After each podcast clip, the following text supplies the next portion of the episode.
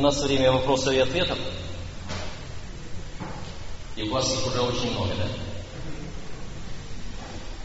Или же они у вас исчезли после того, как вы услышали то, о чем мы говорили.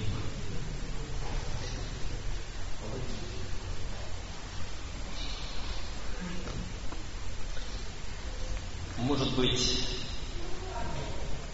я прочитаю один текст, прежде чем мы перейдем к вопросам и ответам.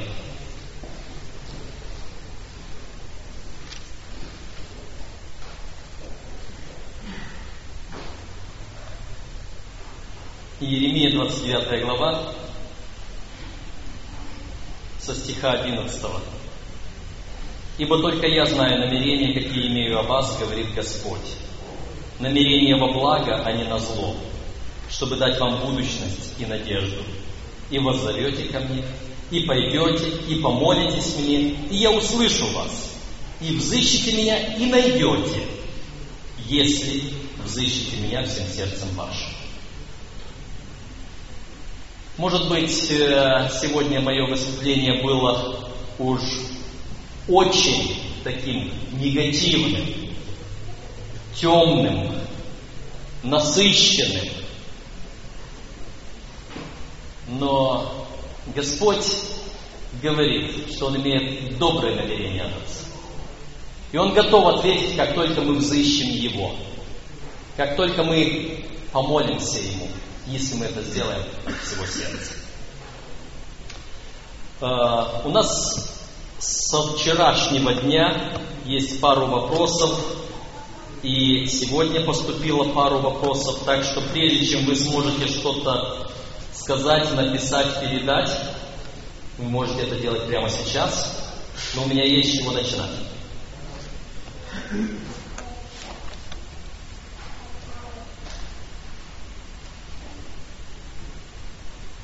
У нас со вчера остался вопрос, у нас было два вопроса со вчерашнего дня, но один вопрос где-то я не, что-то я не помню, когда я их положил. А, стих про страх. Вот, вот этот вопрос у меня был, он устно был, да? Он был устным, потому я его не нашел на своих листочках. А, хорошо. Значит, вопрос, который мы зачитали а, вчера, и который остался неотвеченным из-за своей объемности. Вопрос звучит так. В наше время очень много толкуют о том, как должна одеваться женщина. И многоточие. Очень много толкуют.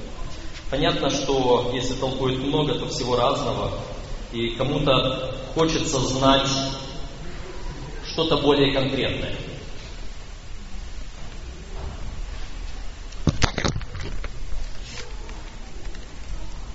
Вопрос одежды это тоже один из вопросов, которые я бы вам представил э, в стиле того, что люди думают, что это виноградный сок, а на самом деле это уже давно перебродившее вино.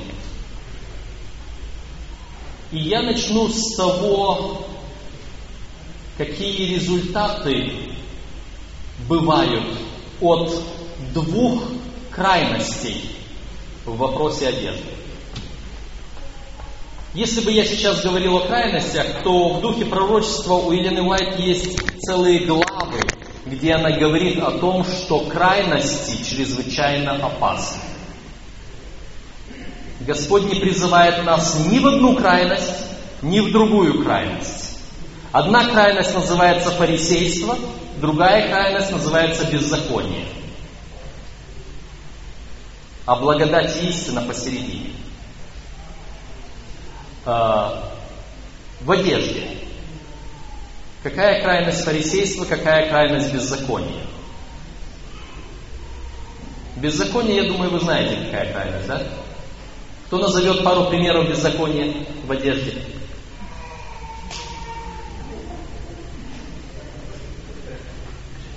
А, покажите фотографию или покажите прямо на человека, который... А ну-ка, кто считает, что он беззаконно одет, встаньте, пожалуйста.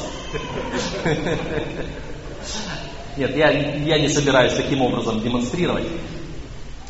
А, беззаконие в одежде некоторые считают, что, а, знаете, в законе Моисея там написано, э, чтобы, что есть мерзость перед Господом, когда женщина приходит в мужской одежде, да?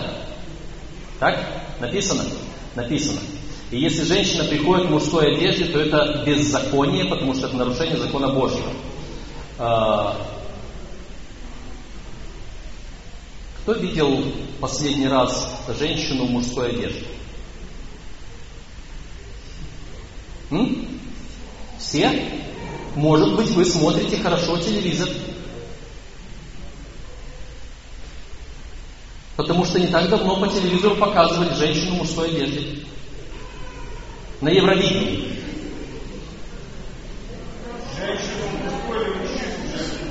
А мужчину в женской одежде это показывали.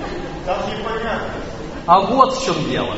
Там беззаконие уже до того дошло, что даже не понять, это женщина мужской или мужчина в женской. Проще говорить оно. Проще говорить оно. Э, но вы знаете, в, там в Писании написано не только, что женщина мужской, там написано и мужчина в женской одежде. А кто видел мужчину в женской одежде в последнее время? Ну, это нормально. Это нормально, да? Мужчины в женской одежде это нормально. Э, у нас некоторые э, эти самые на разных шоу выступают, у нас там есть э, группа таких бабок, мужчины в виде бабушек шутят, смеются. Ну, знаете, как актеры, как, как такое, я не знаю, как это оценивать, беззаконие или нет, они, они просто веселят народ, я оставлю этот театр, эти представления, это они там. Мы говорим сегодня здесь о нас. Потому что я думаю, что этот вопрос о женской одежде задан не э, людьми на улице, да? А вот это я хочу и выяснить. Юбка это женская или мужская одежда? А? Ну-ка, ну-ка, громче. Вот. В Шотландии это мужская одежда, в Таиланде это мужская одежда. Да, у евреев платье. До этого мы сейчас дойдем. Вы понимаете, юбка это может быть мужская одежда, смотря где. А, более того, я возвратился сейчас из Лондона в четверг. Почему возвратился, не знаю. Я уже говорю так, как если бы я уже здесь живу. Я скоро возвращусь отсюда в Лондон, ладно. И в одной из лондонских газет я видел фотографию. Она не специально была, это просто была фотография одного человека, о котором э, статью писали. Индус. У него его индусская вот эта чалма или как он там, тюрбан. Э, верх у него джинсовая куртка, Ниже у него идет шотландская юбка, и на ногах кеды. Ну, так ходят мусульмане здесь на собрании. Э, я просто хочу сказать, что э, обвинить этого индуса в том, что он носит женскую одежду, я бы не стал, потому что, во-первых, в Индии я видел, как мужчины ходят. Там тоже некоторые юбки есть у мужчин. Поэтому для него, для этого индуса была не проблема. Я могу то же самое спросить о брюках. Брюки это мужская или женская одежда?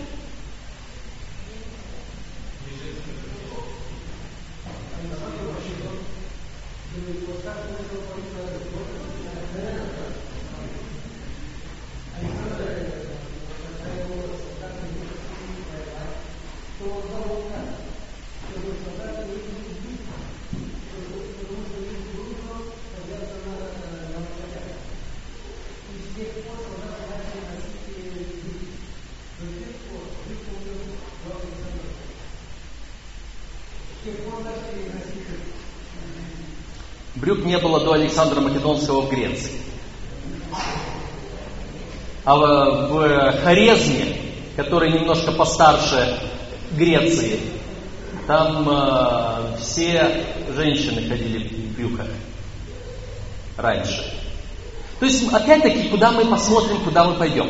Хорошо. Э, вопрос еще один. Чем отличалась мужская и женская одежда в библейские времена в, Израиле, в то время, когда Моисей писал, что, чтобы мужчина не одевался в женскую одежду, а женщина одевалась в мужскую одежду? Чем отличалась мужская и женская одежда во времена Моисея? М? Цветами? У Иосифа была цветная одежда. Всех цветов радуги. Лейблом. Одна Мадиин Египет, а другая Мадиин Синай.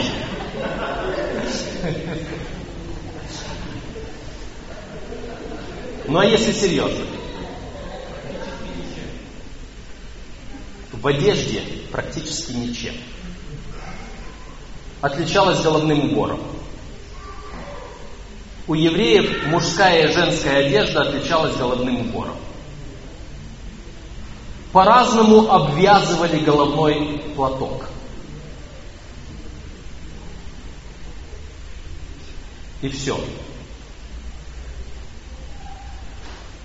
По этой причине, то, что я вам э, скажу сейчас, оно может вам, вас шокировать, но вы можете перепроверить 10 раз и убедиться в этом.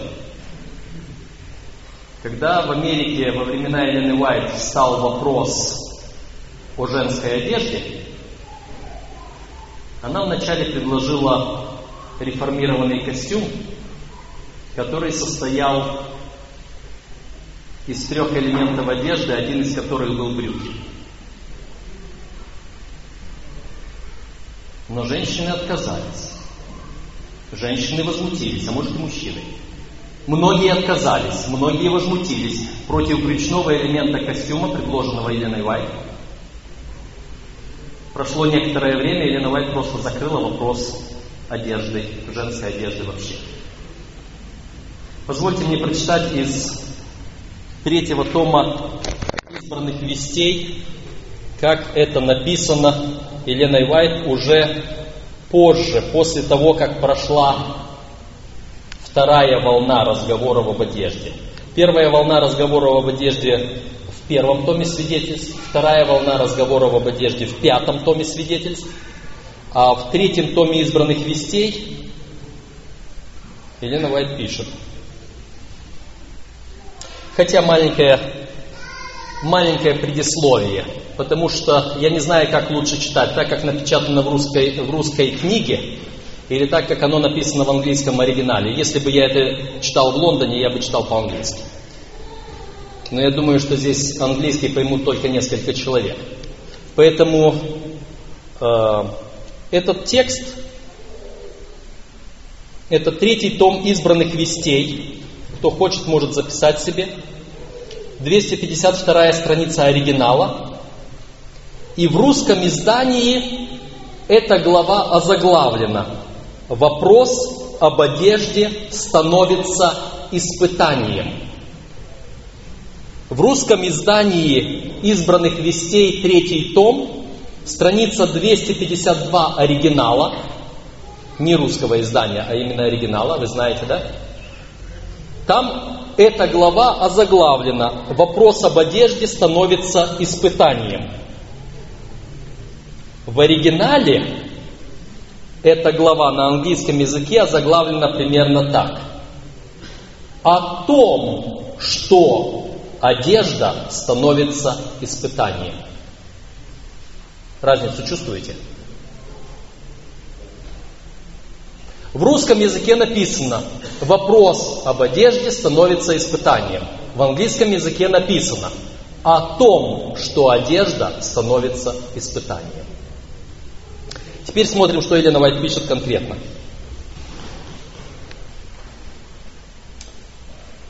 Я получила и прочитала ваше письмо. Вопрос, относительно которого вы спрашиваете моего совета, и редакторы показывают, о чем, что это за вопрос был. Предложение вернуться к реформе одежды, пропагандировавшейся в нашей и нашедшей поддержку в конце 1860-х годов. То есть некто пишет письмо Елене Уайт с предложением возвратиться к вопросу о реформе одежды, как, как он был представлен в конце 1860-х годов. И вот она пишет, вопрос, относительно которого вы спрашиваете моего совета, необходимо тщательно рассмотреть. Наши сестры, исполненные решимости продолжать реформу одежды, должны с молитвой и осторожностью делать каждый свой шаг. В этот особый период времени мы подвергаемся весьма серьезному и важному испытанию в соответствии со Словом Божьим. И оно дано не только нам, но и всему миру. Господь не хочет, чтобы какие-либо человеческие критерии отвлекали людей от главного или порождали споры по какому-либо поводу. Вы услышали, да? Сказано не конкретно, но четко – принцип. Господь не хочет, чтобы какие-либо человеческие мнения отвлекали от главного и порождали споры. Смотрим дальше. Я пропущу один абзац ради времени, потому что он тоже такой не конкретный по нашему вопросу. Читаю следующий абзац. И он имеет подзаголовок. Одежда не должна быть главным критерием. И текст. Божьи критерии оценки представлены ясно и безошибочно. Нас ожидают такие бури и конфликты, масштабы которых мало кто себе представляет. Обычная и простая одежда, безвредная для здоровья, избавляет от необходимости носить юбки с обручами или платье с длинным шлейфом. И в ней, в этой обычной простой одежде, безвредной для здоровья, можно появиться где угодно. Все это не должно отвлекать нас от подлинного критерия, решающего судьбу мира, от заповедей Божьих и веры в Иисуса.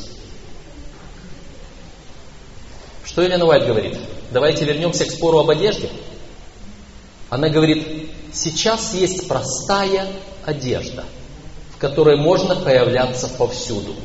И она избавила нас от необходимости носить юбки с большими обручами и с длинными волочащимися шлейфами. Вот здесь я хочу сделать маленькую остановочку, прежде чем прочитаю дальше еще более серьезные слова. И хочу вам э, просто сказать о том, что вы можете узнать, прочитать, читая первый том свидетельств, пятый том свидетельств. Что на самом деле было и почему Елена Вайт подняла вопрос об одежде изначально. В начале 1800-х годов в Америке, как и в Европе и в других местах многих, э, женская одежда была, вы видели эти образцы костюмов где-то, стянутый корсет, а здесь большой колокол, юбка, и сзади тянется шлейф по земле. Во-первых, стянутый корсет. Об этом Елена Вайт очень много говорила, о том, что нельзя сжимать, потому что внутренние органы от этого очень сильно страдают. Второе, что она говорила, вот эти тяжелые кольца, сделанные из дерева или из металла, и там было как минимум три кольца. Я как-то специально смотрел вот, эти, э, вот эту историческую моду, как изготавливались, и у некоторых было и пять и шесть колец, у тех более шикарных платьев. Для того, чтобы они выглядели именно колоколом, должны были быть эти кольца. И тогда алюминия не было, так как у нас сейчас. Алюминий был дорогой. Алюминий прошлом веке был на уровне золота, и поэтому легкого металла не было. Легче металла было только дерево. Но дерево, вы знаете, оно не было аж таким абсолютно четким, красивым и ровным. Поэтому самые пышные платья были металлическими, с металлическими кольцами. И вот это все было вес на бедрах. И Елена Вайт говорила о том, что для женщины на бедрах держать такую тяжесть это очень и очень вредно. И она предлагала, чтобы даже если есть обычное платье, любое платье, вес его должен быть на плечах. Поэтому она предлагала комбинезоны или платья, которые идут с плеч. Затем, третья причина. Когда длинный шлейф волочится по земле, он подбирает всю грязь, а если на улице сыро, то все мокрое, оно идет на ноги. Ноги сыреют. И вы знаете, насколько важно держать ноги в сухости и в тепле для того, чтобы оставаться здоровым. Елена Уайт боролась вот с этой женской одеждой и говорила, что этого быть не должно. И потому она предложила одежду попроще.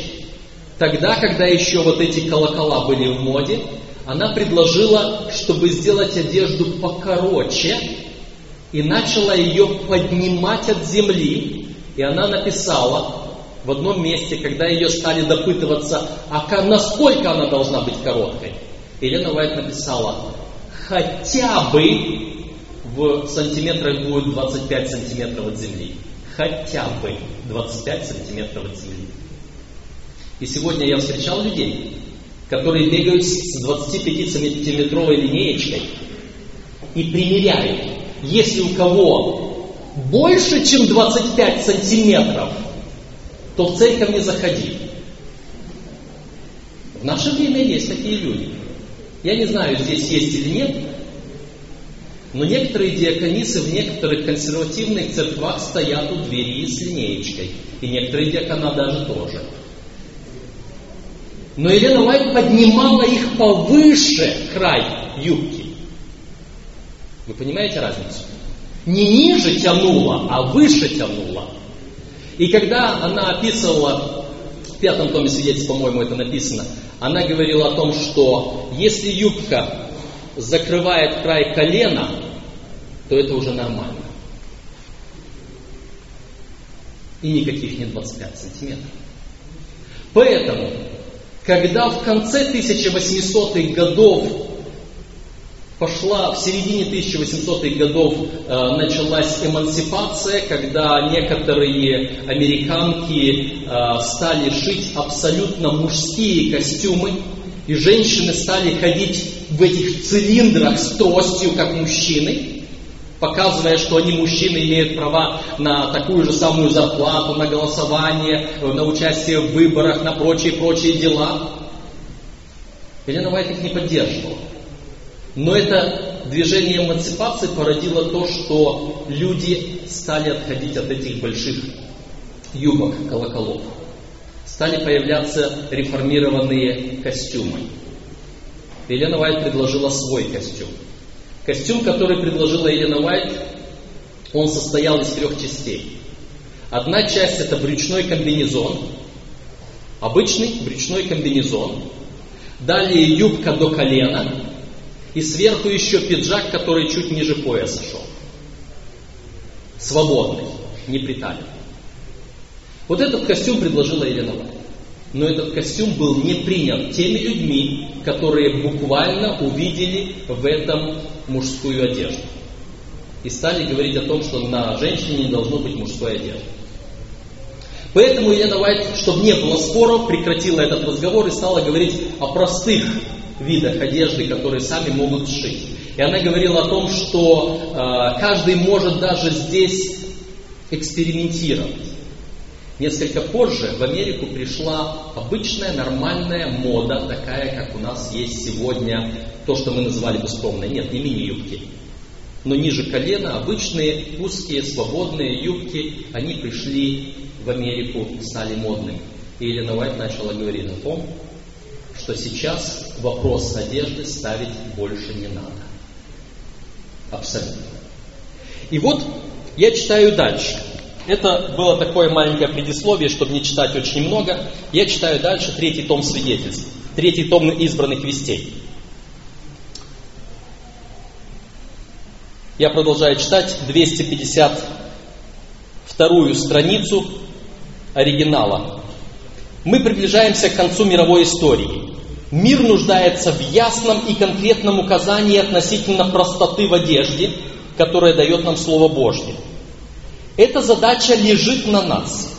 Но сейчас уже слишком поздно заострять данный вопрос и делать его основным критерием. Следовать за Христом, смиряя свой ум, приготавливая сердце и очищая, Христа, э, очищая характер, не так уж просто. Наши сестры должны знать, что Господь не побуждает их делать критерием то, что некогда было дано как благословение, но теперь превратилось в проклятие. Что было дано некогда как благословение, но превратилось в проклятие?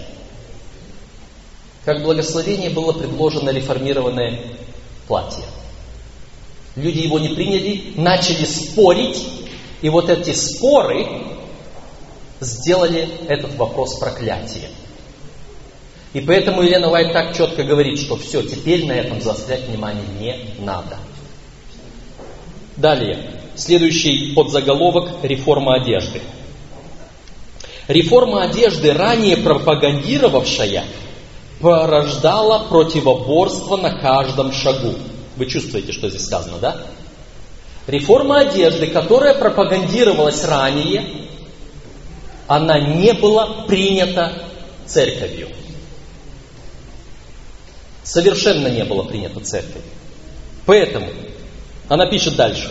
Члены церкви, отказавшись принимать практичный стиль одежды, вызвали тем самым разногласия и раздоры. Некоторые из сестер не приняли стандарта и шили одежду, исходя из собственного понимания простоты. Это вызвало разговоры.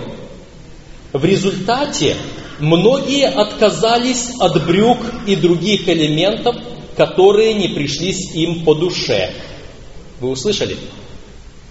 В результате этого когда сестры, не приняв предложенную одежду, стали шить то, что им понравилось, они отказались от брюк и других элементов.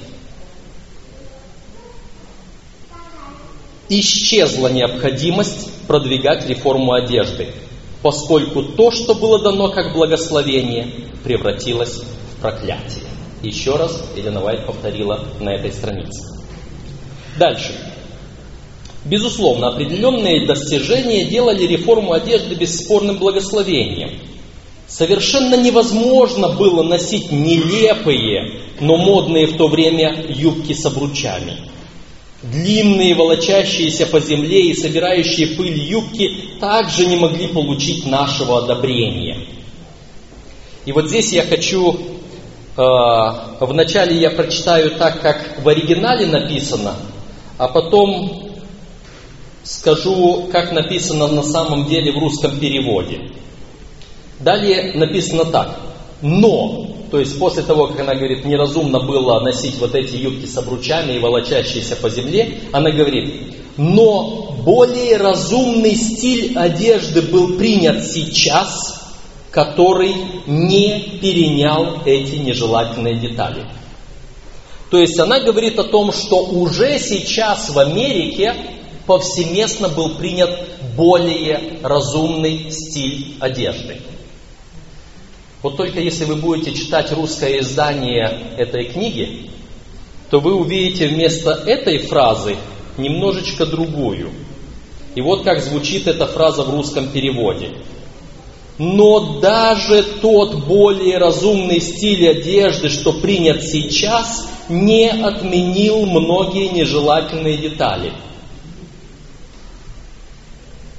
Я еще раз прочитаю правильный текст. Но более разумный стиль одежды был принят сейчас, который не перенял эти нежелательные детали. К сожалению, иногда, когда мы читаем в переводе, а не в оригинале, мы натыкаемся либо на какие-то ошибки, либо иногда даже на серьезные искажения – которые допущены переводчиками и редакторами. Я не хочу никого подозревать, я только хочу сказать, что будьте внимательны, потому что сатана не дремлет. Он пытается, если не мытьем, так катанием. Если не умышленно, так несознательно. Внести какие-то ошибки, которые будут неправильно поняты. Я читаю дальше. Общепринятая манера одеваться может и должна быть отвергнута всеми теми, кто исследует Слово Божье. Это речь идет о прошлой, общепринятой манере. Это бесспорно. Дальше. Таким образом, время, затрачиваемое на пропаганду реформы одежды, лучше всего посвящать изучению Слова Божьего. Вы поняли? Время, которое вы затрачиваете на споры об одежде, лучше потратьте на изучение Слова Божьего. Далее. Одежда нашего народа должна быть самой простой. Юбки и платья, о которых я говорила, слушайте внимательно, юбки и платья, о которых я говорила, не могут служить образцом для подражания. Это всего лишь указатель на определенный стиль одежды. Некоторые все же видят в них образец, которому нужно неукоснительно следовать. Но это не так. Вот те, которые бегают с линеечками, они не поняли того, что сказала здесь Елена Вайт. Она нигде не дала образец для подражания. И те, которые это так восприняли, они просто не поняли. Далее. И все же, кое-что из простой одежды, которая наилучшим образом подходит нам, мы можем принять. При всем этом я не навязываю никаких определенных фасонов которым все должны неукоснительно следовать. Следует носить простую одежду. Мои сестры, попробуйте применить свои таланты в проведении этой важной реформы. Вы услышали? Елена Уайт не предлагает никакого фасона. Вы просто используете свои таланты. Далее. Народу Божьему будет дано испытание, которое он сможет перенести – Вопрос о субботе – это главное испытание, через которое предстоит пройти миру. Мы не должны придумывать для народа Божьего более сурового испытания, чем то, что уже есть. Враг был бы рад поднять эти вопросы, чтобы увести людей в сторону и вовлечь их, например, в спор по поводу одежды. Пусть наши сестры одеваются просто, шьют приличествующую времени одежду из хорошей прочной ткани, и пусть вопрос одежды не занимает их разум. Услышали? Я вам прочитал из третьего тома избранных вестей. И я хотел бы, чтобы вопрос одежды больше не стоял. Я думаю, у каждого из нас есть благоразумие – Каждый из нас понимает, что такое прилично и что такое неприлично. И это вопрос. Вот я хочу еще раз э, прочитать эту, эту фразу. Пусть наши сестры одеваются просто, шьют приличествующую времени одежду из хорошей прочной ткани. Знаете, я года два тому назад посетил Индию. В Индии э, необычная одежда, но, наверное, вы видели женщин из Индии здесь ходящих в сари и в национальной индийской одежде. И я пришел церковь, я был там в адвентистской церкви, и я видел половина женщин в одном стиле одеты, половина женщин в другом стиле. Один стиль одежды это, ну, не буду объяснять профессионально, просто скажу, как это выглядит. Длинный, длинная ткань с прорезью для головы переброшена через период зада, опускается ниже, чуть ниже колена и на завязочках сбоку завязана. А, под ней какая-то блузочка с рукавом, может, до локтей, а туда вниз штаны из такой же легкой воздушной ткани, как шаровары, может быть, там на сборочке, на резиночку собраны прямо в самом низу под щиколом. Это один стиль одежды. Другой стиль одежды, который меня вначале, э, ну, скажем так, удивил на улицах, но шокировал в церкви в начале. А другой стиль одежды простой. Накидка, которая обматывает верхнюю половину туловища и обязательно голый живот по кругу, спина голые. И дальше опять идет что-то типа брюк, но смотанных из э, ткани. И представьте себе, каждая вторая женщина, хоть 18-летняя, хоть 80-летняя, полностью голый и пупок, и спина, и все, вот они такие в церкви. И вы знаете, никто даже не смущается, и не думает, и не переживает, что это так. И это одежда, приличествующая их времени.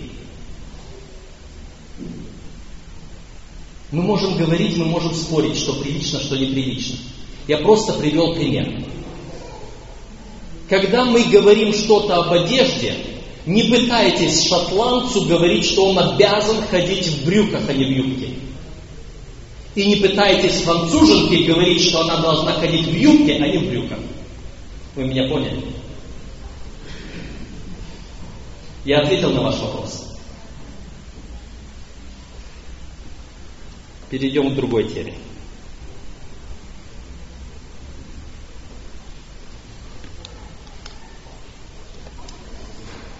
На этом листочке целых три вопроса.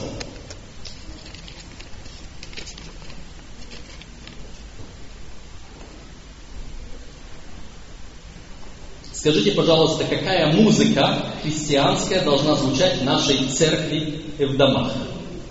Ну, кажется, уже ответ есть. Написано здесь христианская. А, вы знаете, христианская музыка, я вам уже привел пример, да? Этот вопрос был задан до того, как я немножко сказал из Иаиля про христианскую музыку. Христианская музыка тоже бывает не христианской. А, я, э, может быть, не готов сейчас представить вам достаточный материал, но в свое время, когда было 15-летие Э, музыкального факультета, факультета Заокской семинарии э, меня попросили подготовить семинар по музыке.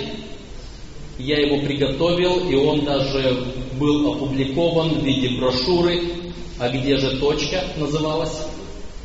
«А где же точка в споре о музыке?»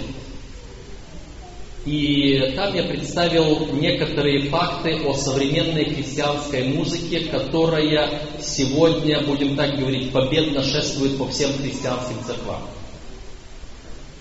Это стиль, так называемый стиль хвалы и поклонения. Это стиль, который везде есть в неденоминационных харизматических церквах, и который наполняет все другие церкви, но который берет начало из католической церкви. А, тем, кто запустил этот стиль современной музыки, это был Папа Иоанн Павел, нет, Папа Иоанн 23, Папа Иоанн 23, он в конце 50-х годов был папой, его харизматы считают харизматическим папой, у которого был такой же самый дух, как у них. Не напрасно сейчас харизматы уже объявили о своем объединении с католической церковью. Вы слышали об этом? Слышали. Потому что, знаете, так получилось, что когда я проживал в Америке в начале 90-х годов, э, я жил и работал в одной интересной семье. Он еврей, а, бывший советник четырех президентов США, человек, у которого были а, в свое время принадлежали ему автобусная сеть по всей Северной Америке, принадлежали некоторые косметические фирмы, а ей принадлежало пару небоскребов в штате Аризона, и она их только продала, хотела купить самый большой небоскреб в Далласе, в штате Техас. Она работала в Организации Объединенных Наций какой-то там э, невысокой чиновницей, но она гордилась тем, что в свое время, в то время, когда Никита Сергеевич приехал в ООН и снял свой башмак и стучал по этой кафедре, или как она там называется, по трибуне, своим башмаком, в это время она, вот эта женщина, сцепилась за волосы с женой нашего Хрущева, и там ее здорово таскало по, по этим по коридорам Организации Объединенных Наций. Вот в эту семью я попал. Я попал, потому что, как я сказал, она собиралась купить э, небоскреб в Техасе, в Далласе, но в это время ее муж сильно заболел, и все деньги ушли на его лечение. И это была моя подработка. Я ухаживал за этим человеком уже достаточно больным. Я жил у них в доме. Моей обязанностью было заботиться о нем, помогать ему во всем. А эта женщина к тому времени уже стала пророчицей харизматической церкви.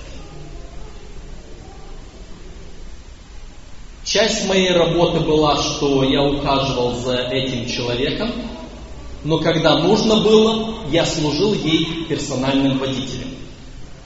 И вместе с ней я бывал на встречах лидеров харизматической церкви, на очень таких высокопоставленных встречах.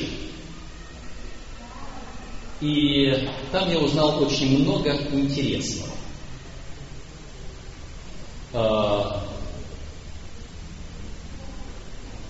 Вот это новое движение харизматических церквей построено на принципе, э, сейчас не буду искать эти слова из книги Деяний апостолов, где в проповеди апостол Петр говорит, обращается к пророчеству Ветхого Завета и говорит, в сии последние дни воссоздам скинию Давидову падшую.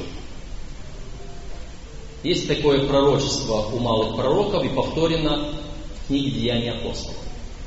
В эти последние дни я обращусь и воссоздам скинию Давидову падшую. И были некоторые богословы, это скорее всего просто пасторы, которые на основании этого стиха сделали кое-что интересное, некоторое учение вывели что в последнее время в христианской церкви должно быть то, что было в скинии Давидовой. А знаете, чем отличалась скиния Давида от скинии Моисея? В скинии Моисея оставался жертвенник, в скинии Моисея было вот это скиния, первое отделение и второе отделение, которое пустовало со времен Илия священника – Помните, да? Во времена Илия ковчег взяли на войну с филистимлянами, и ковчег возвратился уже только в храм Соломона. Давид со второй попытки принес ковчег в свой город и поставил в палатку, в скинию Давидову. И что он еще сделал? Он учредил круглосуточное служение певцов у ковчега Завета постоянно пели, постоянно играли на музыкальных инструментах. И потому что скини, то есть потому что ковчег завета назван в Новом Завете престолом благодати, и потому что да приступаем с дерзновением к престолу благодати, эти люди стали говорить, что скиния Давидова – это новозаветное служение в Ветхом Завете – они попытались доказать, якобы Давид был и царем, и священником по чину Мелхиседека, а Христос и царь, и священник по чину Давида и Мелхиседека. И далее они стали устанавливать музыкальное песенное служение как самое первое, что есть в церкви. Проповедь отходит на второй план, а в начале минут 40 песенное служение. И эти песни построены по принципу еврейских песен, но с одним маленьким но. Они имели еврейскую атрибутику, еврейские музыкальные инструменты. Стиль был близок к еврейскому, но этот стиль разрабатывался по заказу Иоанна 23 самыми популярными рок-музыкантами Европы. И поэтому стиль хвалы и поклонения – это рок-музыка, имеющая несколько серьезных элементов рок-музыки. Один элемент – это бит, рок-бит. Он только с виду похож на израильскую музыку, на еврейскую, но на самом деле это рок-бит. И еще один элемент – это повторяющиеся многократно короткие фразы. Только эти короткие фразы взяты из Библии. Но смысл повторяющихся коротких фраз в том, что они смысла не имеют. Но своим повторением плюс своим битом они отключают сознание человека. И что еще очень важно в этом музыкальном, в этом стиле музыки? Каждая вторая песня говорит о том, что Господь есть царь царей и Господь господствующий. Это харизматические песни, да. Это стиль хвалы и поклонения. И они говорят, они проповедуют о том, что Христос есть царь царей и Господь господствующий. В свое время на одном из э, на одном из больших адвентистских мероприятий, на которые была приглашена адвентистская группа хвалы и поклонения, которая играла в этом стиле. Я подошел к этим ребятам и задал им простой вопрос. Говорю, вот скажите, пожалуйста, вы, исполняя вот эти песни, можете в это же самое время говорить о трехангельской вести? Они говорят, да, мы вообще-то принимаем весть о том, что мы живем в дни суда. Я говорю, я уточняю вопрос. Вот вы можете в то время, когда вы исполняете эти песни, сразу непосредственно до или после этой песни говорить, проповедовать весть, трехангельскую весть о суде. Руководитель этой группы задумался, через некоторое время говорит, нет, это невозможно, это несовместимо. И я вам скажу, почему несовместимо. Потому что Христос будет царем царей и Господом господствующих в конце тысячелетия. А нам сегодня нужно проповедовать о суде, который должен быть перед началом тысячелетия. Вот этот стиль музыки предназначен для того, чтобы мы перескочили через время, в которое мы живем и которое мы проповедуем, и ухватились за то, что будет когда-то. И самая весть адвентистской церкви, она оказывается забытой, оказывается в стороне. Поэтому, короткий ответ. Какая музыка христианская должна звучать в нашей церкви и в наших домах?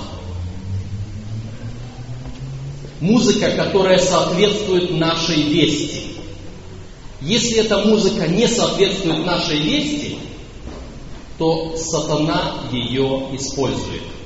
Помните, что сатана был руководителем музыки на небе. И он знает, как использовать музыку в разрушительных целях, даже христианскую.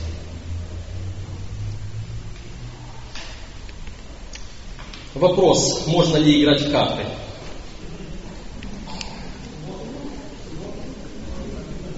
М? Не понял. А, в субботу ли? Нет, здесь просто, можно ли вообще играть в карты. Э, вы знаете, есть карты настоящие, а есть карты имитация игры в карты. Это игра Уна, очень популярная среди адвентистской молодежи. Это многие другие карточные игры. И вы знаете, с одной стороны, если мы говорим о настоящих картах, вот с этими значками, червы, бубен, что там еще есть, не знаю. Да. А, вот эти карты, я вам сразу скажу, это абсолютная стопроцентная дьявольщина. Человек, который играет вот в те карты, настоящие, натуральные, он просто занимается спиритизмом. В легкой форме, но спиритизм. И это однозначно. Те игры не имеют ничего общего с обычными простыми играми. Что касается карт, которые похожи на эти карты. Игра в Уна, игра э, в, скажем, пары, где угадай, где какая пара, там еще много есть разных подобных игр. Э, я об этих играх ничего не скажу. Ни хорошего, ни плохого. Я приведу другой пример. Из другой области. Но он тоже может быть полезен для других размышлений. Мне довелось перевести э, пару десятков евангельских компаний. Я служил вместе со многими евангелистами, самыми разными. И очень консервативными, и очень либеральными, и нормальными, и ненормальными. А, вот один из евангелистов, однажды мы едем в машине так, я уже не помню куда, или на компанию, или с компанией, или это был наши прогулки, когда, знаете, надо немножко и отдохнуть, посмотреть местность, где бываешь. И он достает один пакетик, открывает его говорит, на, угощайся. Сам берет, жует, мне протягивает. Я беру из его рук пакетик, читаю, что на этом пакетике написано. И там написано черным по белому. Бекон. Вы знаете, что такое бекон? Это засушенная свинина. Я читаю вслух. Бекон. Он улыбается и говорит, да, да, ты прочитай, он там написано, что соевый бекон. Да, там было написано соевый бекон. Он из сои сделан. Замените мясо. Я говорю, вы знаете, я свинину никогда не ел, и я не хочу учиться ее есть.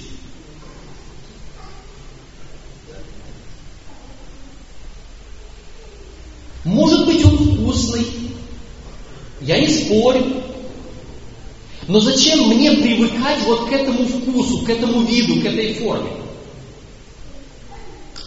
Спустя несколько лет у нас в Заокском начали думать о том, чтобы открыть фабрику здорового питания. Есть э, одна из крупнейших в мире адвентистских фабрик здорового питания в Австралии. Эта фабрика называется Санитариум. Полностью принадлежит адвентистам. Приехал оттуда большой специалист, инженер, Получилось так, что я был его переводчиком. Во всем его проекте он ездил, там хотел даже, даже меня как-то пытались подвинуть, чтобы я был, э, взял на себя директорство этой фабрики, и чтобы я стал директором первой адвентистской фабрики здорового питания в России. Но этот человек говорит, первое, что мы будем делать, мы будем делать соевую колбасу. Нам нужно узнать, какая колбаса наиболее популярна в России, и мы ее будем производить, чтобы это было то, чтобы люди научились использовать ее. Хорошо, мы с ним поехали по тульским магазинам, по московским магазинам, стали наблюдать за тем, что люди покупают, стали опрашивать людей, стали опрашивать продавцов, узнавать, какую колбасу люди чаще всего покупают, потому что мы хотим сделать ее соевой. И мы обнаружили, докторская колбаса, это свиная колбаса, это та, которую чаще всего люди покупают. Он говорит, хорошо, мы эту колбасу будем изготавливать. Правда, единственное, в чем он э, очень сильно, что его очень сильно смутило, люди брали в магазинах ту колбасу, на которых были большие желтые наклейки и очень крупно написано «без сои».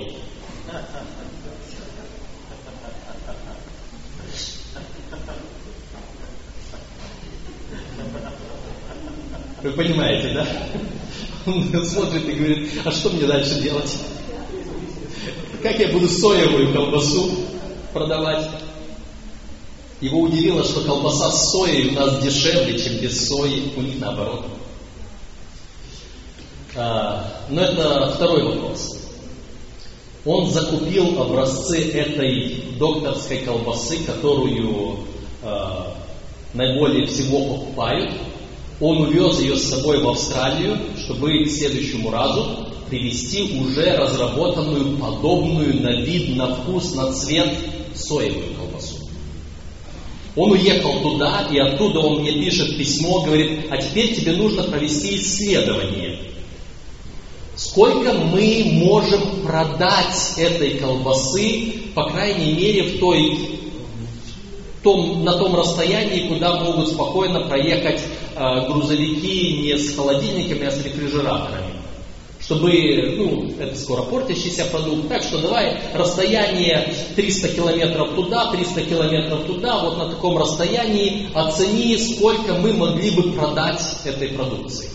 Хорошо сказать о цене, ну, я был э, преподавателем различных экономических наук, предметов, так что кое-что в этом я смысл, кое- кое-что я мог оценить, справился с этим делом.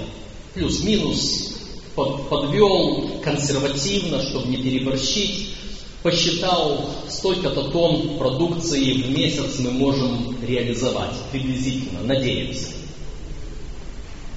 Он поблагодарил за это дело и говорит, а теперь второе задание.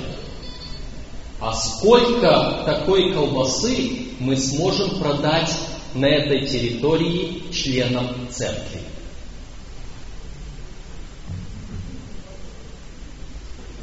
Сколько бы докторской колбасы соевой вы бы купили?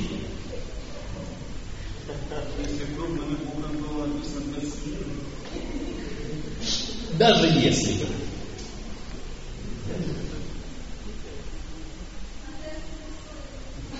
Правда? А если дешево? Если дешево, тоже кто купит. Когда я ему ответил, что это практически нереально, он мне сказал, а вы должны сделать, чтобы это было реально. Я говорю, что, учить наших членов церкви есть свинину?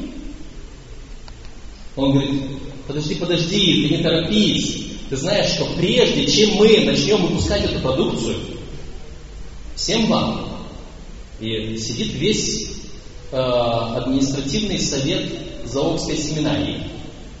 От ректора до деканов всех и преподавателей серьезных. И вот он обращается к ним на полном серьезе. Говорит, вы знаете, прежде чем мы запустим эту колбасу в производство, всем вам нужно будет убедиться и подтвердить, что она идентична. То есть поесть свинины, а потом... Да. Понимаете? Вы, наверное, поняли, почему до сих пор у нас нет там этого завода по производству здоровых продуктов питания и почему, да, и почему я до сих пор не там. Почему я не являюсь директором этого комбината, скажем так. А, это ответ на то, можно ли играть в такие фальшивые карты. Вы понимаете, стоит ли нам подражать злу? Не зло делать, а подражать злу. Кто-то скажет, что ничего страшного. Кто в детстве в войну не играл, будучи адвентистом? Кто в войну не играл в детстве, будучи адвентистом? не играл? Кто не делал пах-пах? Понимаете, я знаю адвентистов, я, я помню, я сам играл в войну, когда был адвентистом. Понимаете, я не хочу сказать, что давайте мы сделаемся фарисеями и абсолютно никакого подражания тому, что не есть добро. Но я хочу сказать, давайте мы не будем слишком приближаться и подражать злу.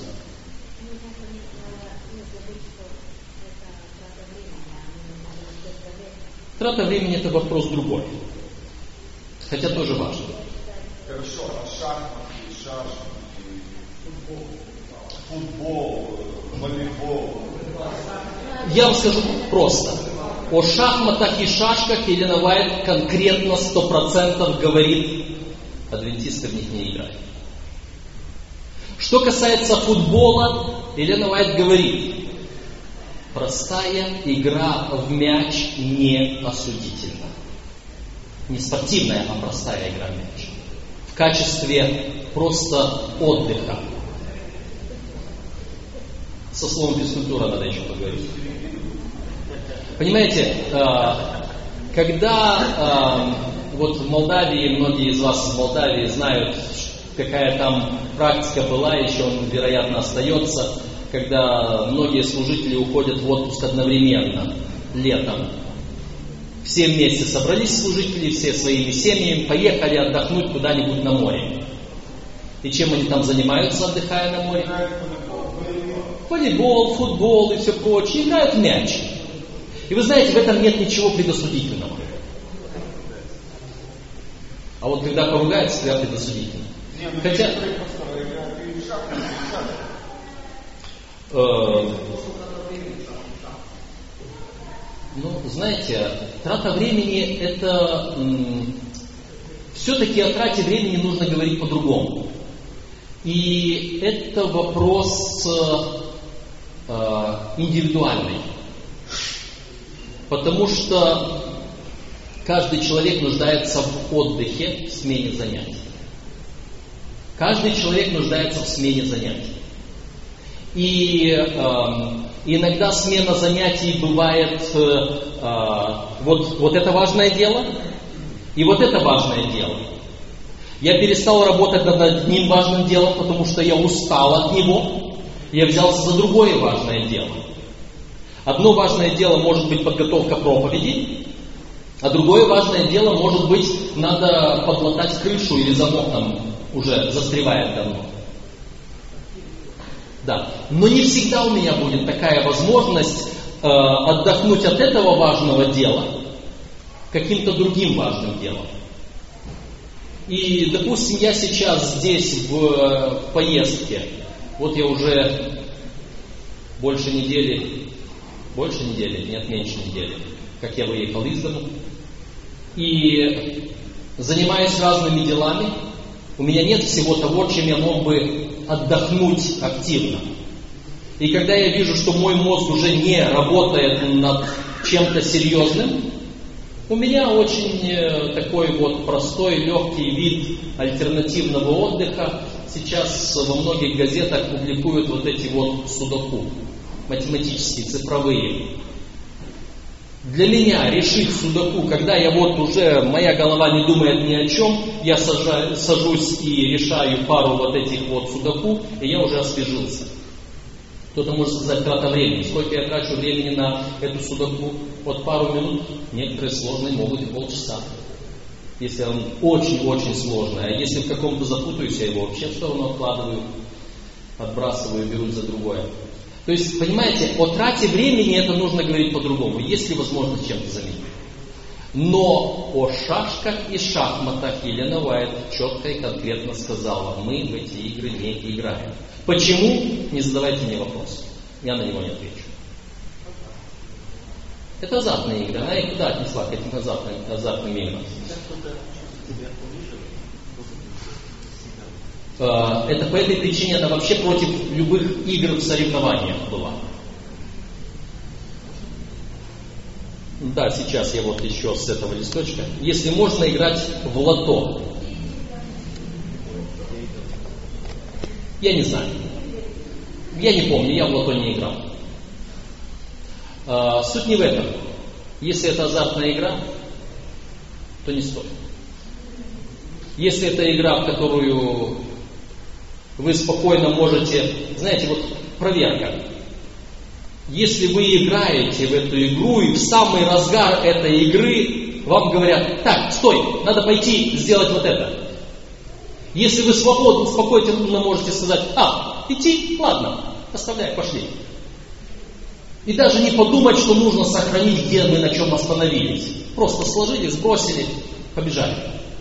Если вы это свободно можете сделать, то в эти игры можете играть. Ну, почему жак? Ничего такого завтра. Логика. Этот вопрос не ко мне. То же самое можно отнести любую игру. Я вам а ответил. Да, я согласен. Абсолютно. Я согласен. Особенно компьютерную игру. Любую. Я не говорю. Я хотел бы сказать, что Елена Вайт ничего не написала о компьютерных играх. К большому сожалению. Потому что сегодня меня вообще побили бы камнями, если бы я процитировал, что Елена Вайт пишет о компьютерных играх. Но я процитировал, что она пишет, нет, просто сказал, упомянул, что она пишет о шахматах и шашках. Я не буду комментировать этот вопрос.